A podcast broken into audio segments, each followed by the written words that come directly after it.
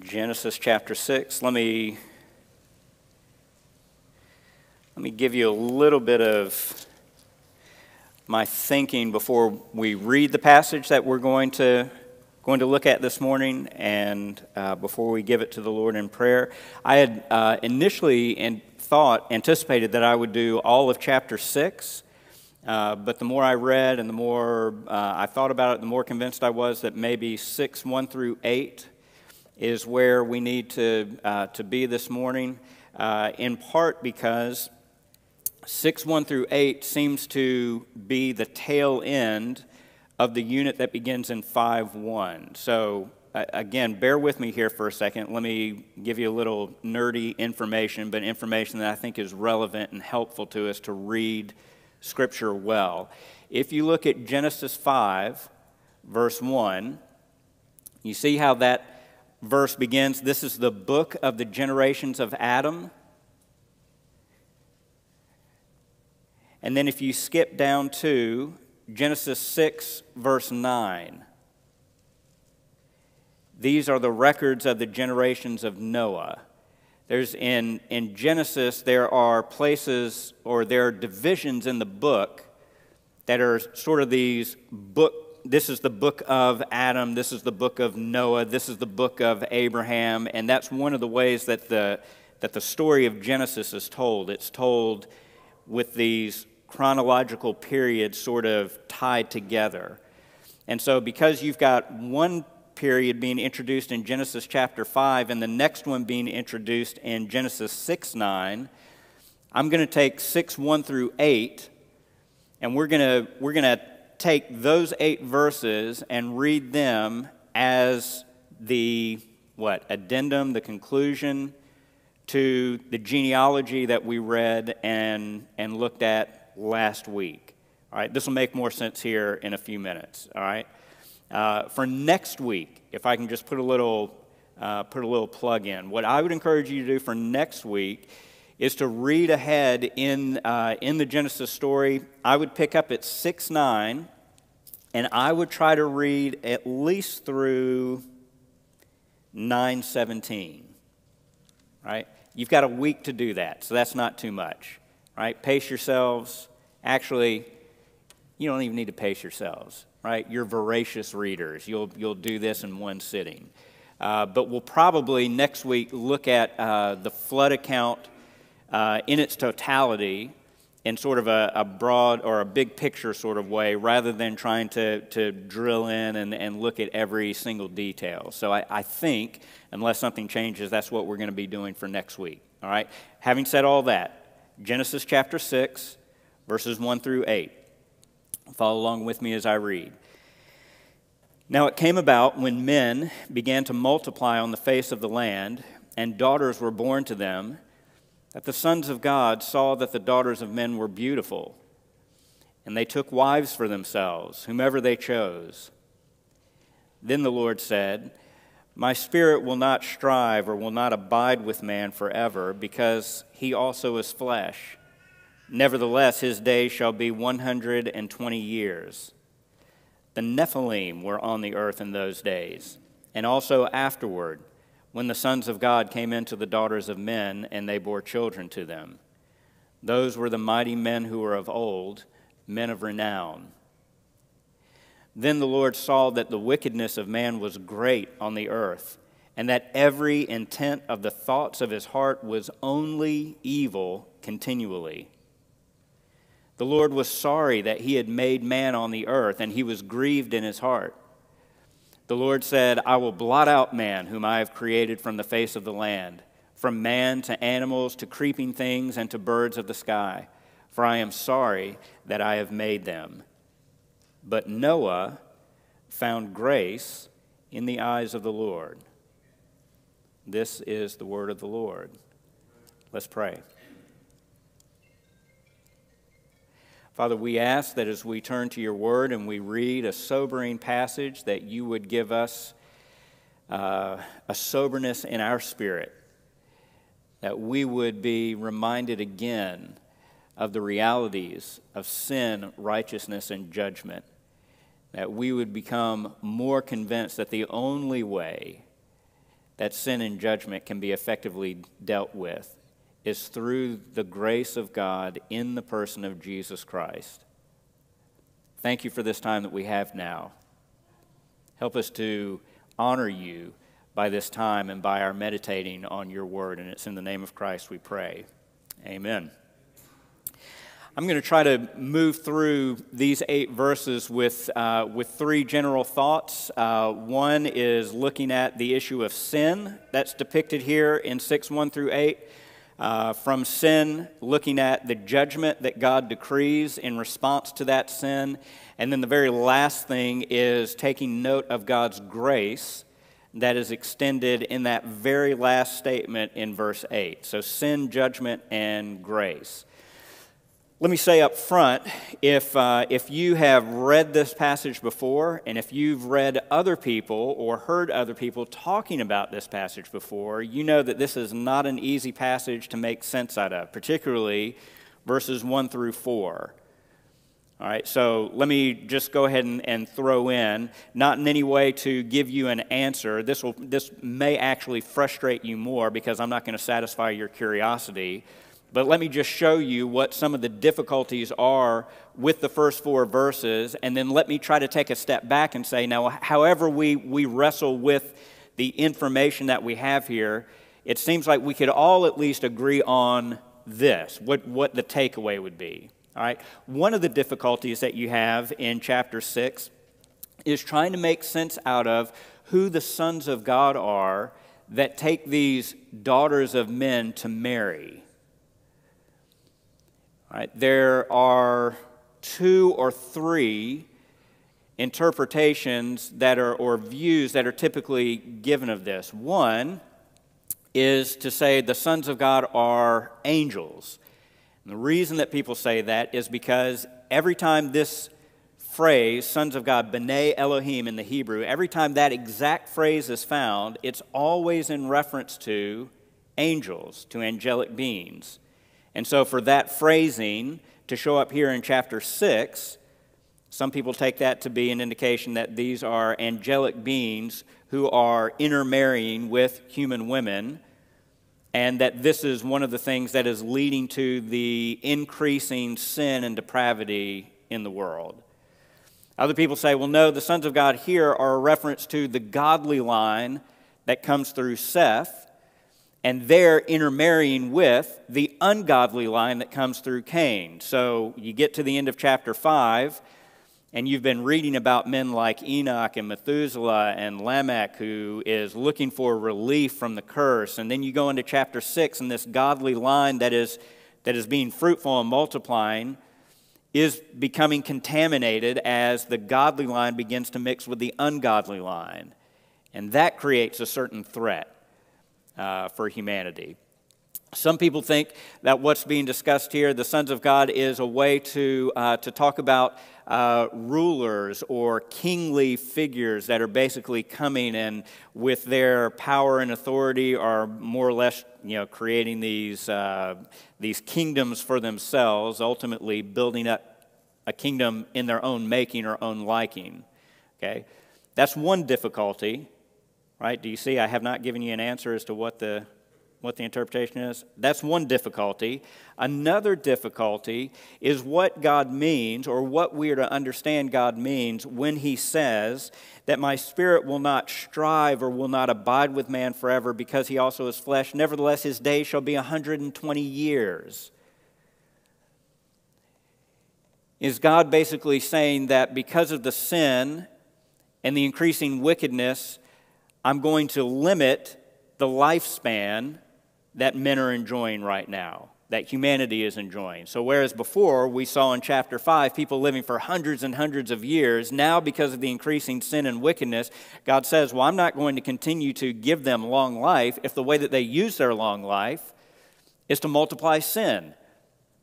So, we're going to go from hundreds of years to 120. Maybe.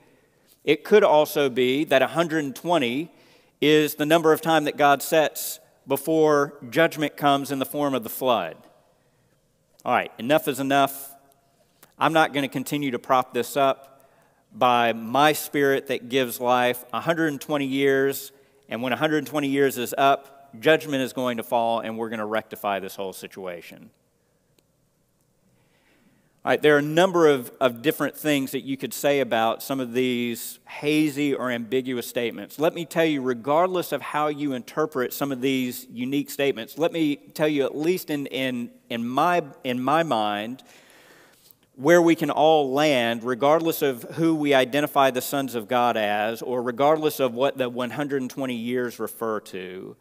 At the end of the day, I think what we're supposed to understand here is that we have as we'll see, particularly in verses 5 and following, that there is a pushing of boundaries that's taking place here. One of the things that seems to be a pattern with humanity, and by the way, this is not unique to Genesis, this is a pattern of humanity even today, is that in three pivotal moments, both in the fall in Genesis chapter 3, here in Genesis chapter 6, and then with the Tower of Babel in Genesis chapter 11, one of the unique things that, that we pick up on or notice is that in each one of those major cataclysmic events, there seems to be a common thread that runs through all of that, which is man and woman grasping for rights privileges, recognition, authority that only belongs to God. In other words, they, they want to make more of themselves than what God has made of them. And so, if that means through semi divine creatures, well, we can become godlike that way. If that means that we are going to take what, what appears to be the best and the brightest and put them together to make this superhuman race, who cares about mixing godly and ungodly? We're going to do that. But that there is an overreaching that is starting to filter into all of humanity and because of that, God is not content. God will not allow anyone to attack or to try to take from His glory to appropriate that for, them, for themselves. He's always going to move at some point, at some time, in some way to judge and to bring that to an end.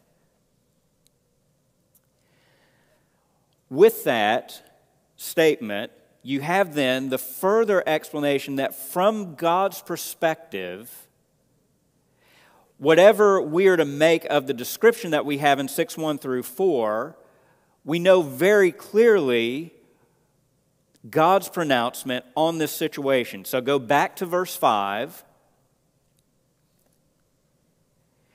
and read there the Lord saw that the wickedness of man was great on the earth, and that every intent of the thoughts of his heart were only evil continually.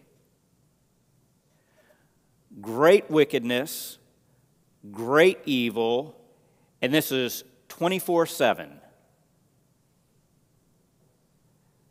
By the way, one of the, one of the things that's important for us to recognize is, is that in this description, oftentimes we, we sort of. Um, uh, what we sort of picture this, uh, this Lord of the Flies type of existence, right? Or uh, what's it, Lord of the Flies, uh, Thunderdome or something like that, right? It's just complete anarchy.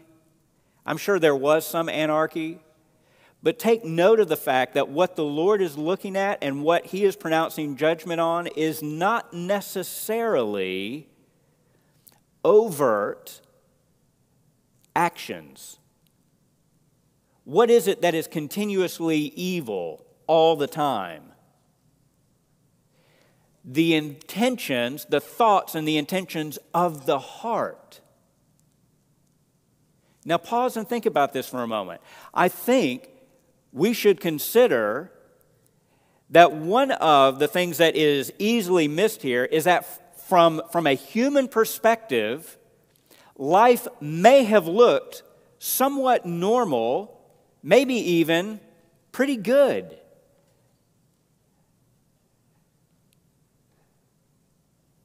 But because God sees not only what is visible to the natural eye, but because God sees down into the heart and the mind, and He knows what it is that is motivating and driving all of these human endeavors, all of these aspirations, he looks at this and he says, This is nothing but pure evil and wickedness. To, to help bring this to light a little bit better, what, what would life look like for us right now? We're, we're sitting here pretty comfortable, just had a good Christmas. Okay, 2020, hard year, but we're about to get that behind us. 2021 is on the, is on the horizon. What would this world look like if we had the ability, like God, to see every thought and intention that pumped through our hearts? Would, would you be so docile? I don't know that anyone would want to sit next to another person in this room. If you were able to see and discern the thought and the intention of every beating heart. A lot of times we read passages like this and we think, oh man, yeah, it was bad back then.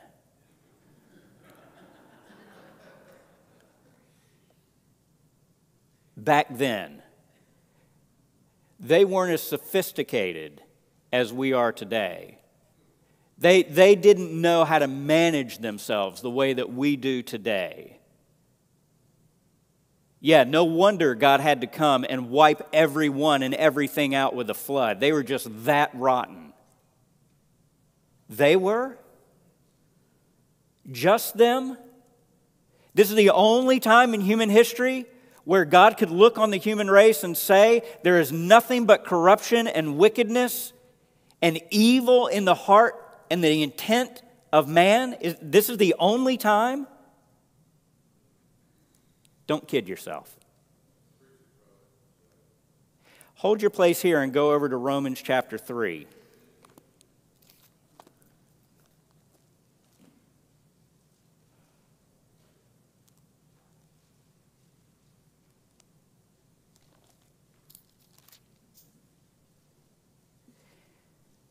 And let's pick up at verse 9.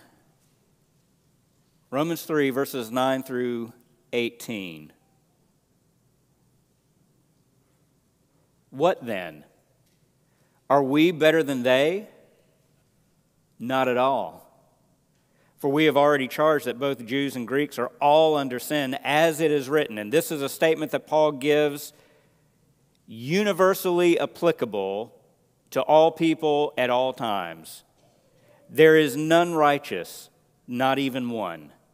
There is none who understands. There is none who seeks for God. All have turned aside. Together they have become useless. There is none who does good. There is not even one.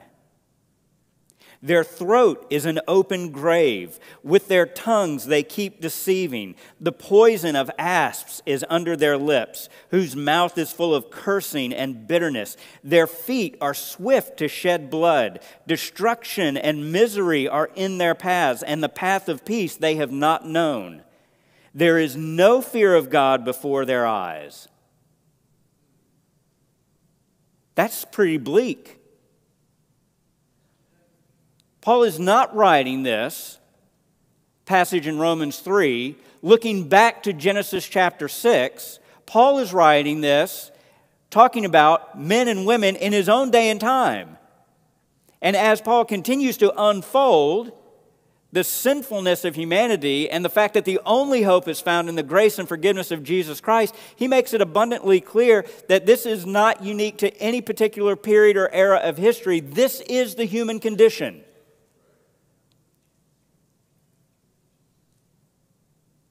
You and I, left to ourselves, may do, may do an admirable job in keeping up appearances.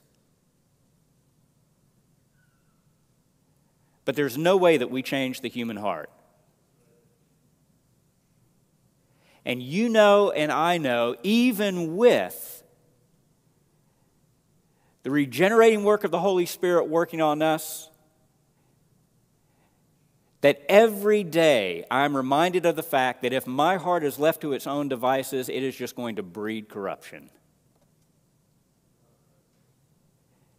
Because apart from the grace of God and the work of His Spirit, I am a selfish self centered person. And so are you.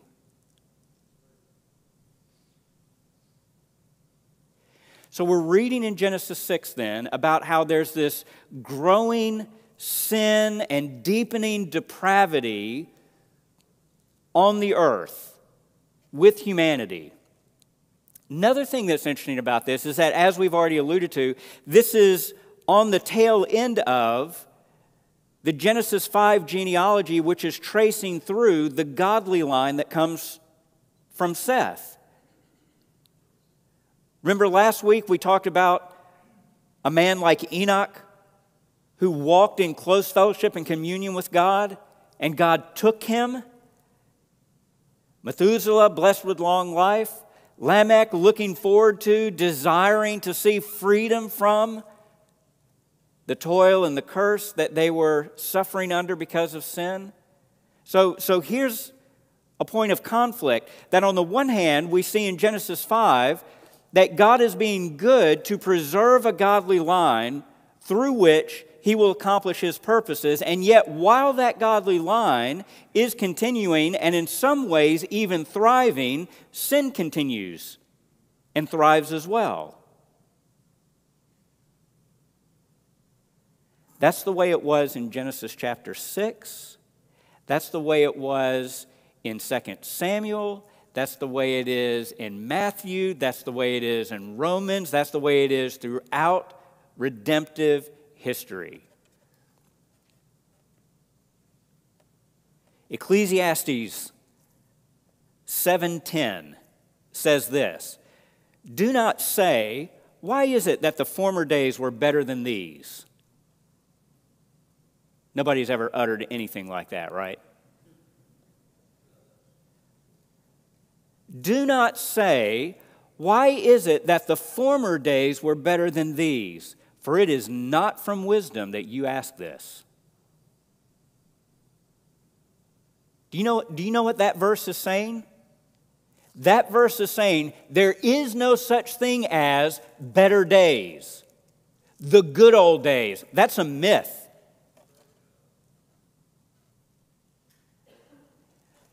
Our nostalgia for our childhood or our, nostalgia or our longing for experiences that have gone by, that in and of itself does not mean that the human condition at that point in time was better than what it is now. If Scripture means anything, this has always been the way humanity is run.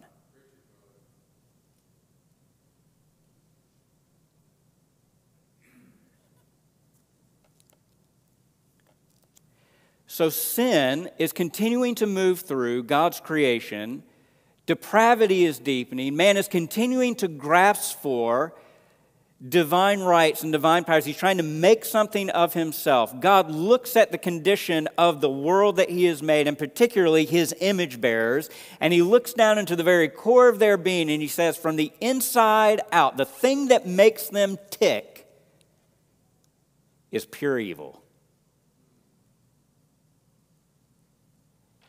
Doesn't mean that it will necessarily manifest itself in pure evil all the time.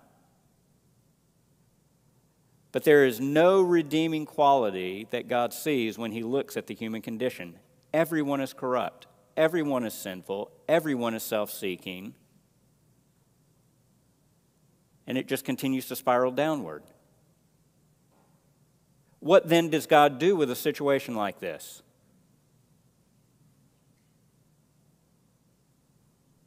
He judges. There is nothing else that God can do but judge this kind of sin, wickedness, and evil. Look back to Genesis chapter 6 at verse 6. The Lord was sorry that he had made man on the earth, and he was grieved in his heart. The Lord said, I will blot out man, whom I have created from the face of the land, from man to animals to creeping things and to birds of the sky, for I am sorry that I have made them. I want to pause right here to just caution us about how we read and understand a statement like this God saying that I'm sorry that I made man. Remember, we have been made in the image of God. God is not in our image. Okay? So when we hear in the words of Genesis 6, God say that I am sorry that I made man, do not start from your experience of what it means to feel sorry and then try to project that back onto God to make sense out of what it means for God to be sorry. Right? So, for example, when if I were to make a statement like this, I'm sorry that I did such and such. I'm sorry that I bought that gift. I thought the wife was going to like it, but now I'm in the doghouse. Right? When I'm sorry that I bought that gift, there are at least two implications that come with that. One implication is that I could not have foreseen that my wife or child or whoever was not going to like the gift, right? I buy the gift precisely because I think they're going to like it. Part of my sorrow is the fact that I am surprised to find they don't like it. I'm sorry I bought that. Another implication that comes when I say, I am sorry that I did, is that I am also intimating or implying that if I had it to do over again, I would not do it.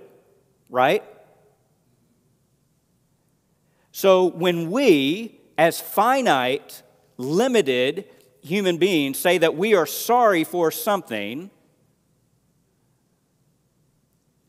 we oftentimes are indicating, I did not know that this would be the end result. And number two, had I known that this was going to be the case, I would never have done what led to this. Now, take that then and apply that to God. Does, is God caught by surprise at what he finds here in Genesis 6?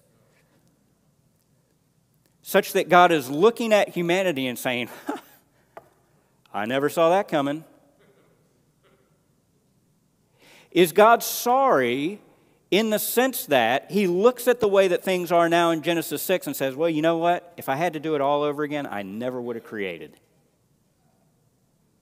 Is that where God is? No. Now, the scriptures are saying something true and right about God in his response to human sin and wickedness. But I, am just saying this up front to say be very careful that when we read statements like this, we keep a very, very delicate balance. We want to see and recognize and worship God as someone who is intimately involved in everything that happens in His creation. That He is not disconnected and disinterested that he is not dispassionate when it comes to sin and rebellion. He cares infinitely more than what we do. But also be careful that in acknowledging that God does respond and does position himself towards sin, that we begin to make him like us in his responses because he does say that he has sorrow. He does grieve. He does, but he does not do it the way that we do.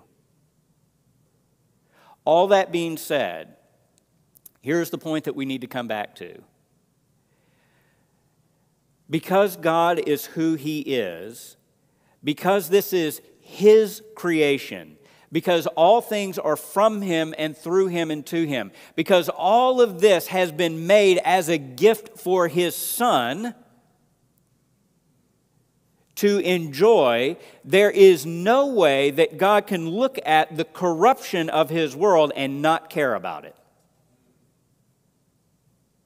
Any more than what you and I could look at the corruption of a friend or a family member and not care that they're going into a downward spiral that's going to wreck them.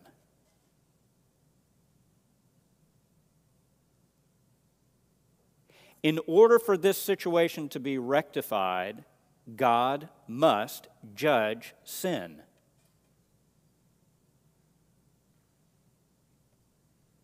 This is our ultimate dilemma. God will not turn a blind eye to sin. I sin. I create, contribute to the sin, wickedness, and depravity in this world, and God sees it and will not turn a blind eye to it.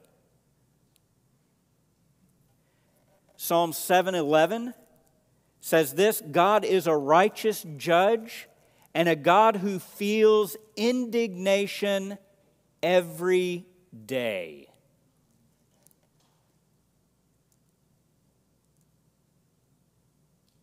That's happening, that statement is made generations after Genesis 6.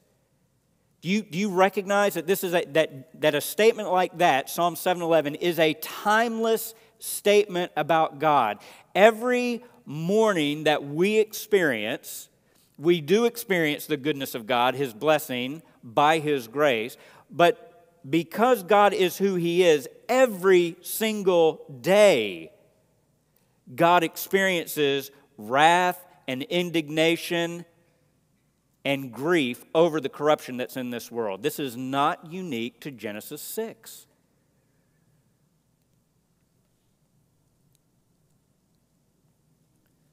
Furthermore, when Jesus himself tries to convey to his audience during his ministry the fact that judgment is still looming for this world. Do you know who he uses, what era he uses as an example of what's to be expected? He uses Noah in this Genesis 6 period of time. Here's Jesus in Matthew 24, verses 37 through 42. For the coming of the Son of Man will be just like the days of Noah. For as in those days before the flood, they were eating and drinking, marrying and giving in marriage, until the day that Noah entered the ark, and they did not understand until the flood came and took them all away, so will the coming of the Son of Man be.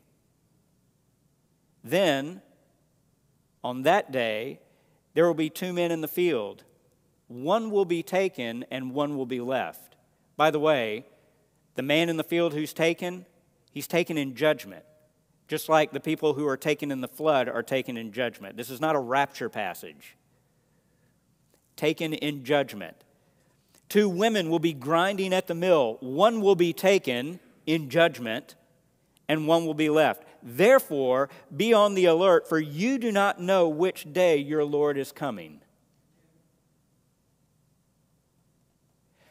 I hear what Jesus says here about the future judgment, when it comes, being like the judgment that came in the days of Noah. And I think, well, isn't that interesting? It sounds like, from a human perspective, life looked pretty normal.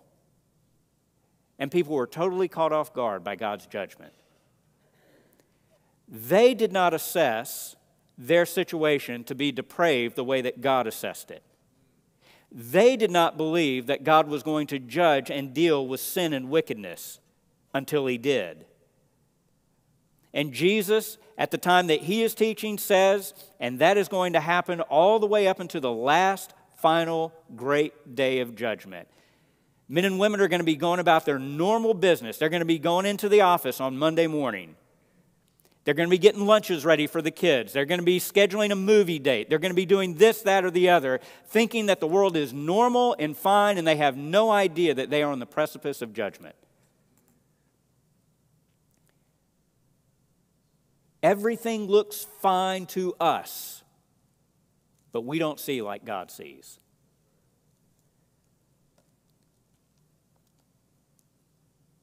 The only way that this situation will be rectified is if God judges sin.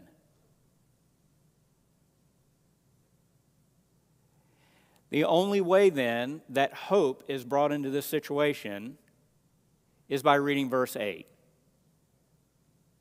all of this sin and depravity, all of this increasing wickedness, the corruption of the human heart, God's determination that the only way to rectify this is to judge sin and sinners.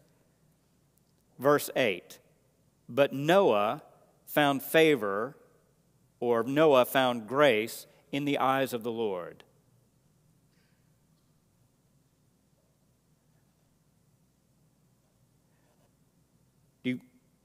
You read that carefully, right?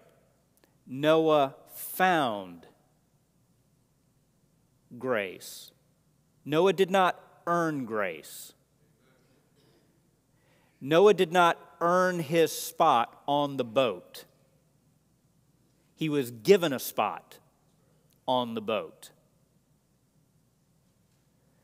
The lesson here for God's people is that the whole world stands under God's right judgment. The only way that we make it through or survive or pass through God's judgment is by sheer grace.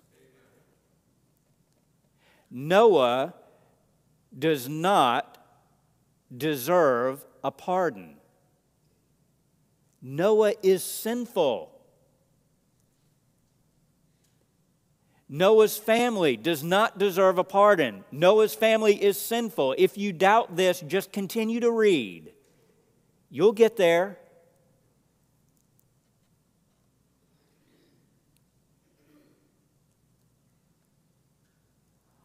All of this that we're going to read about in the next couple of chapters the preservation of Noah and his family. By the preserving of Noah and his family, the preserving of a godly line, of a remnant that God will keep to further his purposes, all of that is sheer grace.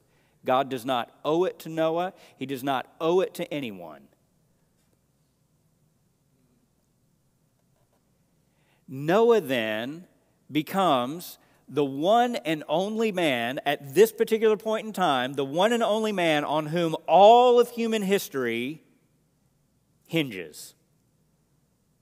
God says, Noah, I'm going to save. Noah and his family. If God does not save Noah and his family, the human race is not saved. Noah becomes something like a type of Christ himself. If Christ does not become the source and the means of grace for God's people, there is no hope for the human race. All of human history is carried on the shoulders of one man. Here it was Noah. In the future, ultimately, it'll be Jesus Christ. And the only way that anyone is going to be able to survive the judgment is if they're able to find the grace that God provides with the one man.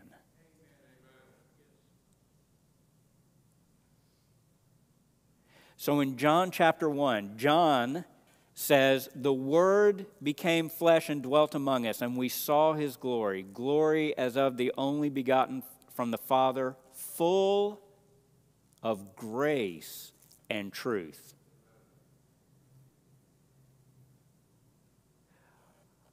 For of his fullness we all have received grace on top of grace.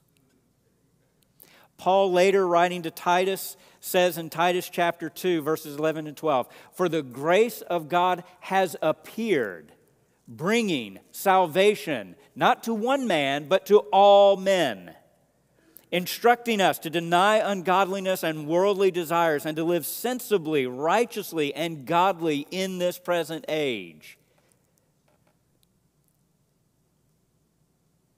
In Genesis 6, grace is something that is bestowed, given to Noah.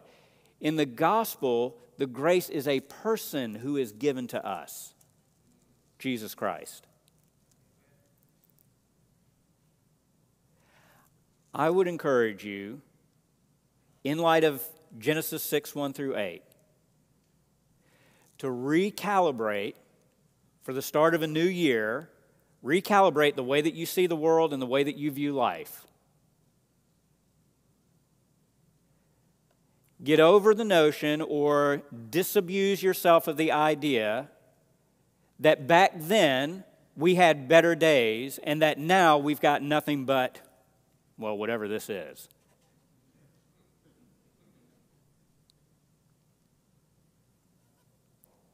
Do not say, Why are the former days better than these? We talk as if sin and wickedness was not as rampant in those days as they are now, or in this day as they were then. Recalibrate your mind and your perspective on this life and this world to recognize that for all of the goodness that God gives to us, all of the blessings that He makes available, this world, so long as it remains estranged from God and separated from the life that is in Christ, this world hangs under the judgment of God just like it did in Genesis chapter 6. Today could be the day that God says, enough. You think he doesn't have just cause to bring it into it now? Come on.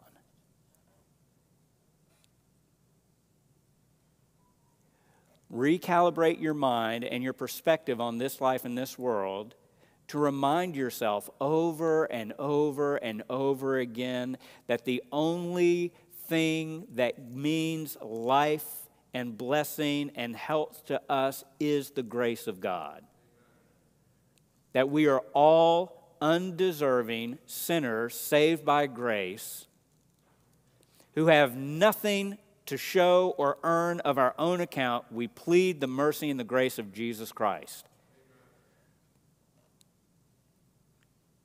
And knowing that, be eager to give that kind of grace to other people through the message of the gospel of Jesus Christ. Let's pray.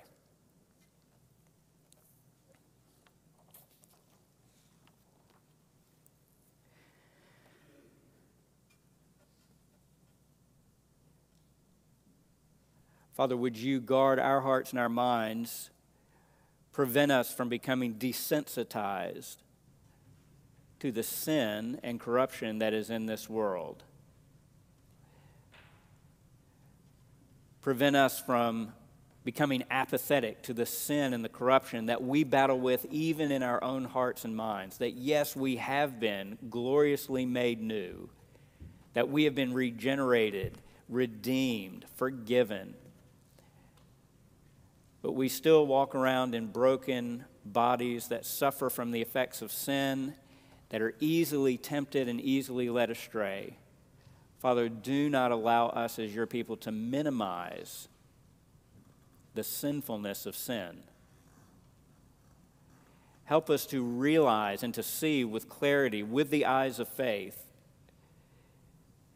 that because of the sin in the world, because of your righteousness, that judgment is certain to come. But that we have the guarantee of grace through the sacrifice of Jesus Christ. give us a security and a confidence in that, and yet a soberness as well as we walk through these days as pilgrims and strangers in a foreign land. And it's in the name of Jesus Christ that we pray. Amen. Before I hand it over to Andy, let me just appeal to you. If you are here this morning and you do not know what it means to know the grace of God that comes through Jesus Christ to provide forgiveness and pardon from your sin that deserves God's judgment, do not leave before you hear about the grace that is made available to you. I'll be at the door, but I'll stick around for anyone who wants to linger in the sanctuary. If you're looking around and you see someone who looks like, I don't know what a regular Edgewood person looks like, but they, if they look like a regular, right? Talk to them, ask them. They would be happy to talk to you. Andy. Thank you, Jonathan. I uh, felt it'd be appropriate as we end uh, our Christmas season to end with a chorus that most of us know, most of us have sung, maybe not know what it means though. Uh, an older hymn, Angels We Have Heard on High, goes into the chorus of Gloria in excelsis Deo, um, and which simply means glory to God in the highest place. So let's end with that chorus as we uh, end this Christmas season, praising Him in the highest.